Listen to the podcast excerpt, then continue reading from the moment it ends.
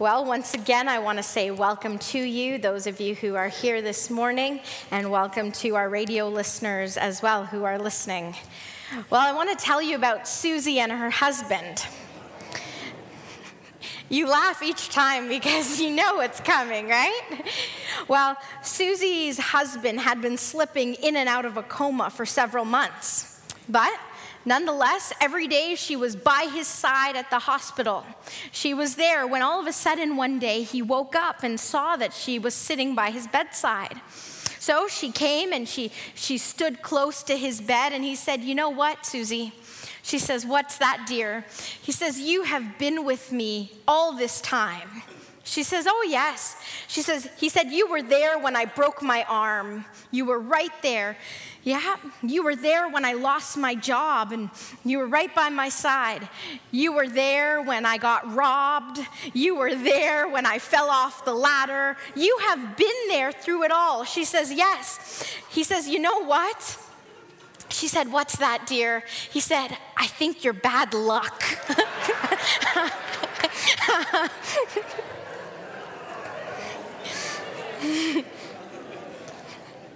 oh boy. well, last week we talked about Jonah in the story of Jonah, chapter 1. And in chapter 1, we saw that God had directed Jonah to go to Nineveh and preach against its wickedness. However, Jonah disobeyed and he boarded a ship going in the opposite direction. Well, on that ship, the sailors became concerned because of the great storm that was brewing. And Jonah explained that God was basically bringing judgment upon him. So the sailors threw him into the sea where he was swallowed by an enormous fish. And we see that at the end of chapter 1 in verse 17, it says, Now the Lord provided a huge fish to swallow Jonah, and Jonah was in the belly of the fish three days and three nights. And today we will go on to chapter 2 and 3. Let us pray. Father, indeed, we thank you for your holy word. We thank you for the truth that is contained in the scriptures. And we pray, Father, that as we read and as we go through the story of Jonah further, that, Lord, you would open our eyes to the truth, that you would help to lead us and guide us, and that your Holy Spirit would speak to us, oh God. And may you help us as we are obedient in responding and hopefully changing in different areas. In Jesus' name we pray. Amen. Amen. So, as I said, today we'll be focused on chapter 2 and part of chapter 3 and chapter 3 as well, actually. Well, after Jonah had been swallowed by this enormous fish, the scripture tells us in verse 1 of chapter 2 that from the inside of the fish, Jonah prayed to the Lord his God. Now, I don't know about you, but you know, there are many different places that I've prayed from, right? And I'm sure there's many different places that you've prayed from as well. However, I think Jonah is alone on this one when the scriptures say, from inside the belly of the fish, he prayed. You know, it was in a fish that Jonah prayed. He was swallowed and he prayed to God. And what does that show us? It shows us that we can pray from anywhere at any time. Whether we are at work, at school, whether we're walking or driving, obviously our eyes are open, wherever we are, we can pray. And you know that, and I know that, right? It's something that we've heard, it's something that we know. But you know, when we talk about the privilege of praying, do you understand that it truly is a privilege? That it truly is a privilege for us to be able to have direct access to God, to be able to approach His throne boldly and to speak to Him, to present our needs before Him. You see, if you understand the Old Testament, you understand that the people people did not have direct access to God. That every time they needed to go to God for something, whether it was to atone for their sins or to give thanks or to present an offering, it had to go through a priest. That each time the people needed, they needed to go and line up at the temple, bring their sacrifice, tell the priest what they needed, and then the priest was the one who interceded on their behalf. But now, because Jesus has finished it all, Jesus gave us direct access access to God, we have the privilege of coming before God ourselves. We have the privilege of going to Him, presenting our needs, and talking to the King of Kings and the Lord of Lords. Wherever we are, we don't have to be at church, we don't have to be at home, we don't have to be in a specific place, but we can do it anywhere at any time. Do you realize how amazing that is? That we have access to God. We don't have to be anywhere specific. Jonah was in the belly of a fish, but we can go to God and present our needs. God just wants to hear from us. God just wants us to speak to him. The scripture tells us in 1 Thessalonians chapter 5 verse 17, Pray without ceasing. Pray without ceasing. Pray continually. Let your prayers be the way that you talk to your family and friends, the way that you would call up your best friend throughout the day and tell them what's happening. Do that with God. Constant communion with God is what He wants. Also, in, in another scripture in Jeremiah 33, verse 3, he says, Call to me, and I will answer you, and I will tell you great and hidden things that you have not known. You see, it's only when we have that communion with God, it's only when we come to Him and we have that relationship with Him that He starts to reveal things to us that we never knew, that we start to have revelations, that we start to understand things in ways, that He starts to speak to us and we get answers. But we can only do that if we have that relationship with Him. Are you praying without ceasing? Are you having a regular prayer life? Because for a Christian, it is so important that we have that relationship with God. And we can only get to know God if we speak to Him and if He allows us to speak to us. Well, Jonah prayed in the fish, and in chapter 2, verses 2 to 9, it records the prayer that he prayed. And it says this In my distress, I called to the Lord, and he answered me. From the depths of the grave, I called for help, and you listened to my cry. You hurled me into the deep, into the very heart of the seas, and the currents swirled about me. All your waves and breakers swept over me. I said, I have been banished from your sight, yet I will look again toward your holy temple. The engulfing waters threatened me. The deep surrounded me. Seaweed was wrapped around my head. To the roots of the mountains I sank down. The earth beneath bared me in forever. But you brought my life up from the pit, O Lord my God. When my life was ebbing away, I remembered you, Lord, and my prayer rose to you, to your holy temple. Those who cling to worthless idols forfeit the grace that could be theirs. But I, with a song of thanksgiving, will sacrifice to you. What I have vowed, I will make good. Salvation comes from the Lord. This was his prayer in the belly of the fish. Now, I want you to notice something. This was a beautiful prayer that he prayed, but the words that he prayed weren't actually all his. Now, what do I mean by that? Well, if we compare his prayer, Jonah's prayer, to many of the Psalms that were written, I want you to notice this. In verse 2, he says, In my distress I called to the Lord and he answered me. Well, in Psalm 118, verse 5, it says, In my anguish I cried to the Lord and he answered by setting me free. Then in another verse, in, in the second part of verse 2, he says, From deep in the realm of the dead I called for help and you listened to my cry. Well, in Psalm 30, verse 3, it says, Oh Lord, you brought me up from the grave, you spared me from going down into the pit. Well, he goes on to say, Yet I will look again toward your holy temple. In Psalm 138, verse 2, says, I will bow down toward your holy temple. And then in verse 5, he says, The engulfing waters threatened me, the deep surrounded me. And Psalm 1, in Psalm 88, excuse me, verse 17, he says, All day long they surround me like a flood, they have completely engulfed me. You see, in verse 8, it also says, Those who cling to worthless idols turns away from God's love for them. And then in Psalm 31, verse 6, it says, I hate those who cling to worthless idols. I trust in the Lord.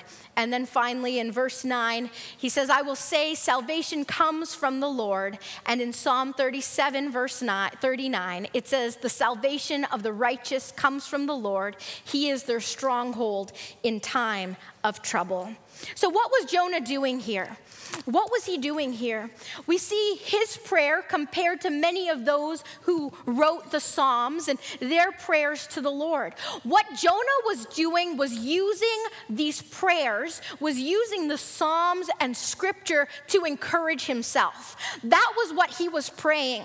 You see, many people say, I don't know how to pray properly. I don't know what to say. I don't know how I should approach God or whatnot. When we look at the Holy Scriptures, that's prayer all by itself. And all we need to do is to use it. Many times when I pray, I pray the scriptures. I remind myself of what God's word says. I pray what the psalmist prays. I pray what they cry out and say. And that's what God wants us to do as well. We don't have to find new words, but we can use what's already there. You see, in order for us to use the word of God, we need to know the word of God. In order for us to understand, we need to study, we need to read, we need to meditate on it day and night. We need to hide it in our heart so that we will not sin against him. You see, the word of God is our defense. The word of God is what we use to encourage ourselves. And that's point two. The word of God is our defense and encouragement in times of need. And Jonah was in time of need, and he was using the word of God to encourage himself. He was using the word of God to help him to get through this time. You see, in 2 Timothy chapter 3 verse 16 it tells us that all scripture is God breathed and is useful for teaching, rebuking, correcting and training in righteousness. That means that all scripture is directly from God and we need to use it in order to bring it to our defense. You see when Jesus was in the wilderness and he was being tempted by the devil, what did he use as his defense? He used the word of God. You see in our lives there are so so many things that we go through. There are so many things that we experience. And what can we use in our defense? What can we use to encourage ourselves? We can use other people's advice, but it's the word of God that truly will encourage us. And in order for us to remind ourselves of it, we need to know it for ourselves first. Many of you grew up in a time where you were encouraged to memorize scripture. Today should be no different. No matter how old we are, we should be in the habit of memorizing scripture. We should be in the habit of constantly reminding ourselves, reading again and again what God's word says to us. When we know the scripture, we can use it. When we know what God's word says, we can use it. When we are grieving, we can remind ourselves of what God's word says. He says, though sorrow may endure, for, so weeping may last through the night, but joy comes in the morning. When we know what God's word says, when we're struggling with our health, we can be reminded He forgives all my sins and He heals all my diseases, and we can claim that in His name. When we're going through a difficult time and we feel tempted, we can remind ourselves of what God says when He says, resist the devil and he will flee. We can remind ourselves of that. When we feel alone, we can remind ourselves, but there is a friend who sticks closer than a brother. We can remind ourselves when we feel worthless, we remind ourselves of what the psalmist says when he says, I praise you because I am fearfully and wonderfully made. Your works are wonderful. I know that full well. When we feel like we don't know how things are going to work out and we're not sure, we can remind ourselves to trust in the Lord with all our heart and lean not on our own understanding. You see, God's word is our encouragement, God's word is what we should use. And we need to constantly bring it to mind. We need to constantly remind ourselves, but we can only do that if we know it. Do you know the Word of God? Are you studying the Word of God? Are you meditating it on it day and night? Because that's what we should. You know, many times I find myself and and, and my parents know this if, if i'm driving in the car with them or whatnot a song comes on the radio you know i'm singing every single word right? They know i look like a crazy person sometimes but you know, don't judge. I'm sure you do too. So, you know, and I'm singing these songs and whatnot, and, and, and they'll sometimes say, how, how do you know all of these words? And, you know, because I'm constantly driving throughout the week and visiting hospitals and whatnot, I'm in my car a lot. And so I listen to music, I listen to, to different songs, and so because it's constantly being played, I can memorize it, right? I know the words, I know what's gonna happen, I, I know all those parts. But it reminds me that when I meditate on something over and over and over and constantly filling my mind with it, I begin to know it. And that's what we should be doing with the Word of God constantly filling our mind, thinking on things that are good, that are worthy, that are beautiful, thinking upon those things. And when we constantly dwell on those things, when we constantly bring those things to mind, we will memorize it and we will know it to be able to use it. Whatever situation you may find yourself in, it's important that we remind ourselves of what God's word says about it. Amen? Amen. Well, Jonah was in the belly of the fish, and in chapter 2, verse 10, it says, And the Lord commanded the fish, and it vomited Jonah onto dry land. The Lord commanded the fish, and he vomited Jonah onto dry land. You know, even in that verse alone, it's amazing to see the power and authority that God has over all things. The power and authority that he commanded this fish to swallow him, and he swallowed him, didn't kill him. He commanded this fish to vomit him out, and he did. And when we look into God's word, we see how God has full, ultimate control and power over everything everything, that He has control over the wind and the waves, that He spoke creation into being, that He spoke and things happened, that He spoke and people were healed, that He commanded demons to flee and they fled, that He did all of these things because of the power and the authority that He has. And we ourselves should be encouraged by that truth that the God that we serve has ultimate power and ability over all things things. Amen? Amen. Well, in chapter 3, it goes on to say, Then the word of the Lord came to Jonah a second time Go to the great city of Nineveh and proclaim the message I give you. So God was giving him a second chance to do that which he ran away from. And verse 3 says Jonah obeyed the word of the Lord and went to Nineveh. Now, Nineveh was a very important city. A visit required three days. On the first day, Jonah started into the city. He proclaimed 40 more days, and Nineveh will be overturned. God gave Jonah a second chance, and Jonah decided that he wasn't going to run away from God anymore, but he was going to do exactly what God had asked him to do. And so he goes to Nineveh and he goes in, and on the first day, he starts to proclaim. He starts to tell people right off the bat that there's only 40 more days left, and after that, you will be ruined, you will be destroyed, destruction will come your way. Now, you know, I don't know if you've seen people standing on the street corner or, you know, at different places and, and they're telling you, you know, repent or you're going to go to hell. Well, the bottom line is that they're speaking truth, but how they do it isn't always as effective. You know what I'm saying? It isn't always as effective. So I feel if I wasn't a Christian and you just came up to me and told me that, you know, I'm going to go to hell, I probably wouldn't respond to you very well, right? So, in a way, you know, it's how you present that message as well. However, we see Jonah just goes and he goes at it straight to the bottom line 40 more days and Nineveh will be overthrown. You have 40 days to repent, otherwise, you will completely be wiped out. God sent him to bring correction to these people. It was a serious thing, but God used Jonah in order to bring correction to them because he knew what was going to happen. And you see, the Lord might choose to use us to bring correction or rebuke to a person or a group of people as well. The Lord might use us as his instruments to do the same thing that Jonah did. It may not be in the same way, but it may be in a different way. What does it mean to rebuke someone? Well, to rebuke someone, according to the dictionary, means to express sharp disapproval or criticism of someone because of their behavior or actions.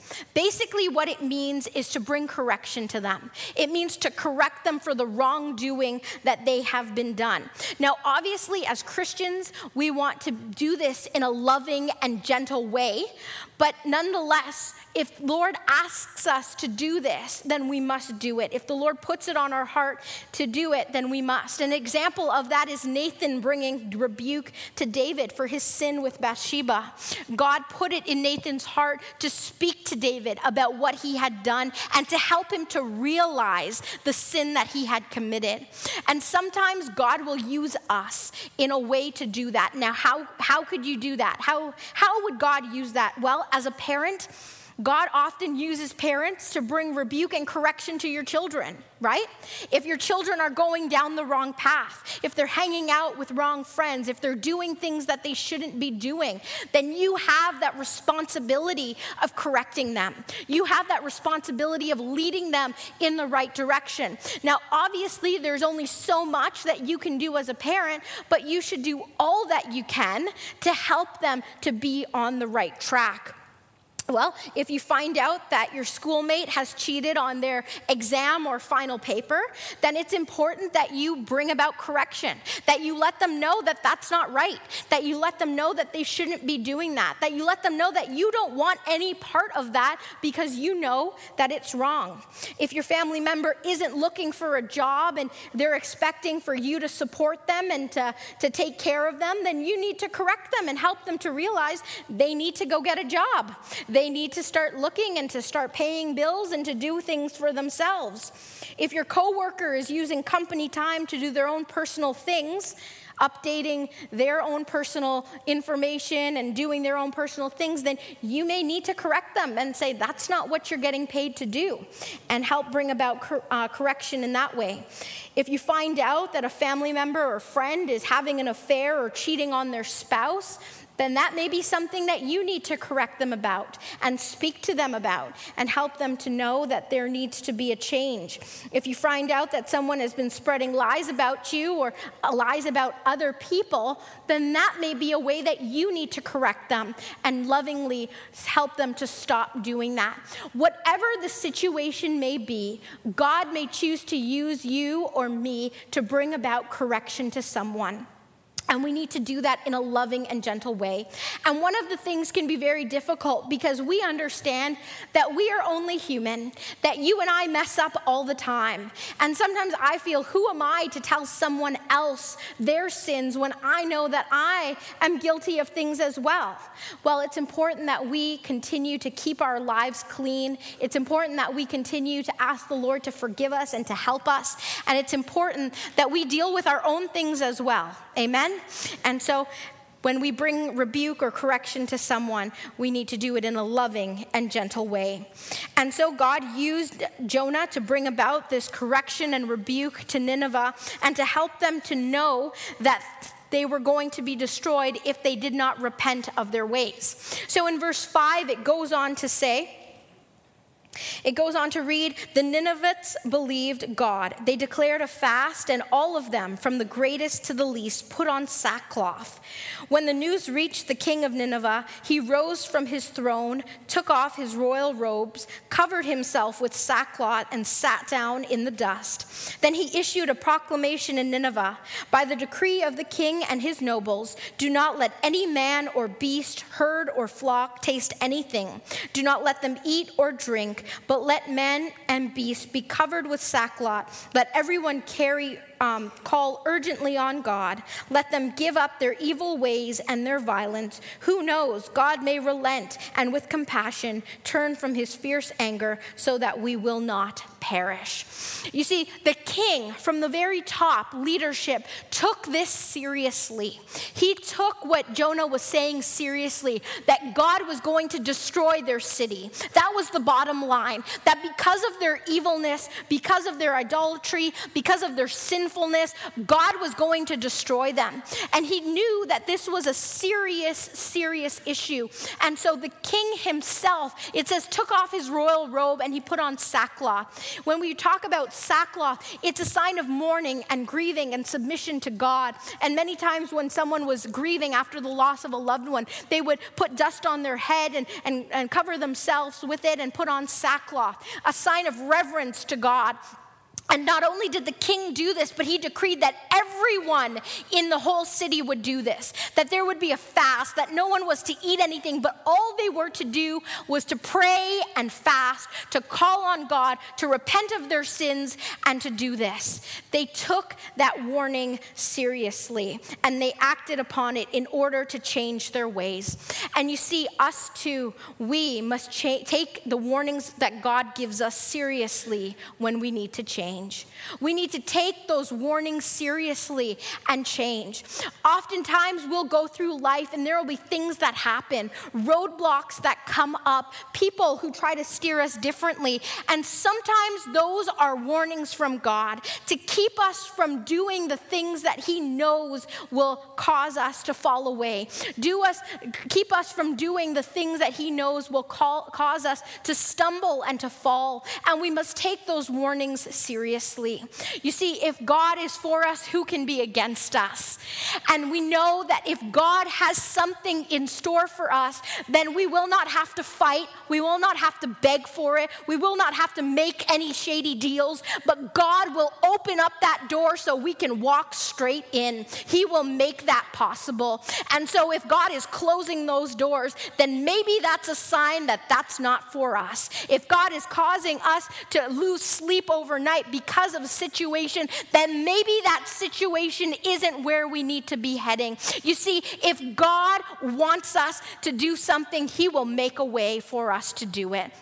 If God is opening up a door for us, then we will know that it's God's will for us because we won't have to beg, we won't have to plead, we won't have to do anything that is not of God in order to get that which He has for us. And so when God gives us warnings, we need to take those seriously and we need to constantly look at our lives, look at our situation, and see if there's a change that needs to be made. Well, it goes on in verse 9 to say, Who knows, may this is the king speaking. God may very well relent with compassion, turn from his fierce anger, so that we will not perish. And then in verse 10, it says, When God saw that they what they did and how they turned from their evil ways, he had compassion and did not bring upon them the destruction he had threatened. You see, God warned the people. He gave them warning to say, if you do not repent of your sins, then this is what's going to happen. If you do not change your ways, then this is what's going to happen. And he used Jonah as his instrument to speak to the people. And because they took those warnings seriously, because they changed their ways and they repented, God did not bring upon them the destruction that he had promised, the destruction that he said he will send. God showed them compassion. God showed them mercy. God showed them grace. And because of that, we see the character of God. He is a merciful and compassionate God. He is a good, good God who loves. And we too must learn to show compassion to other people, even if they don't deserve it. You see, the Ninevites did not deserve mercy and compassion. They deserved to be destroyed. They deserved to eh, just face the destruction God had for them. But yet, God showed them compassion. And as Christians and as people in general, who are we to hold other people to the same standard? Who are we to say you cannot be forgiven, even though we know that God has forgiven us? We need to show mercy and compassion. You see, God sent them a warning. God helped them to see that a change needed to be made. In the same way, He does that over and over. And He tells us in His scriptures, He tells us what will happen if we do not repent, if we do not trust in Him, if we do not change our ways. And he gives us those warnings and he gives us compassion. You see, mercy and compassion and grace are some of the best gifts that we will ever experience.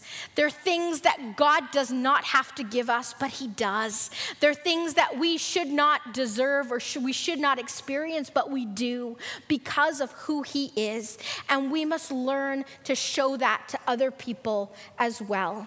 Compassion means feeling a deep sympathy and sorrow for another person who was stricken by misfortune accompanied by a strong desire to alleviate the suffering. It's having that sympathy for what they're going through and helping them towards it, helping them get through it. You see, the Bible gives us a picture of a beautiful, loving God. In Psalm 103, verses 8 to 13, it says, the Lord is compassionate and gracious, slow to anger, abounding in love. He will not always accuse, nor will he harbor his anger forever. He does not treat us as our sins deserve or repay us according to our iniquities. For as high as the heavens are above the earth, so great is his love for those who fear him. As far as the east is from the west, so far has he removed our transgressions from us. As a father has compassion on his children, so the Lord has compassion on those who fear him. Amen. Amen. This is the word of God. It tells us who he is. The fact that God does not treat us as our sins deserve. God does not pay us according to our iniquities. I don't know about you, but that causes me to get excited that God has taken away my sin, that God has taken away my guilt and my shame. And it says that as far as the east is from the west, so far has He removed our transgressions from us. You see, when God forgives, He forgets. When God forgives us, He casts it away as far out of sight and out of mind as possible, and He does not hold it against us. Of course, as humans, it's hard for us. We can forgive, but we can't really forget. But we're not required to forget. We're, con- we're required to forgive, to show mercy and compassion. Because as the Lord has forgiven us, we also should forgive others as well. We cannot expect to be forgiven and not forgive our brothers and sisters. God has given us so much more than we will ever be able to repay Him for. We will never be able to repay God for the mercy and compassion that He has shown us but we should extend it to other people as well. Jonah warned the people. They repented, and God showed them compassion, and we too should do it. From the life of Jonah and from chapters two and three, we learn we can pray from anywhere and at any time. The Word of God is our defense and encouragement in our times of need. The Lord might choose to use us to bring rebuke or correction to a person or group of people. We must take the warnings God gives us seriously when we need to change. And finally, we should be a person who shows compassion to others, even if they don't deserve it. Amen. Amen. Let us pray. Father, indeed, we thank you for the many, many lessons that we have learned and for the many more that we haven't even touched on. And God, we know that it can sometimes be difficult for us to love people the way that you love them. But we pray that, Lord, you would soften our hearts, that you would help us, oh God, to, to change things that need to be changed even within ourselves, that you would seek you first, that you would help us, sorry, to seek you first and to know your will for our lives, that you would help us to trust you, God, in the midst of all that we go through. And we pray, Father, that we would hide your word in our hearts so that we could use it at our defense to encourage ourselves and to help us, oh Lord. And we pray and we thank you, God, for the forgiveness that you have extended to us, for the mercy and compassionate that you have shown us time and time again. And Lord, although we failed you so many times, we thank you, God, for your grace that is greater than all of our sin. And so, Lord, we pray that you would help us to be people who show compassion, people who are loving, people who are forgiving, people who extend the same even if others don't deserve it. And we pray, God, that you would help us. And so, Lord, continue to draw close to your people and may you minister to us. In Jesus' name we pray. Amen. Amen.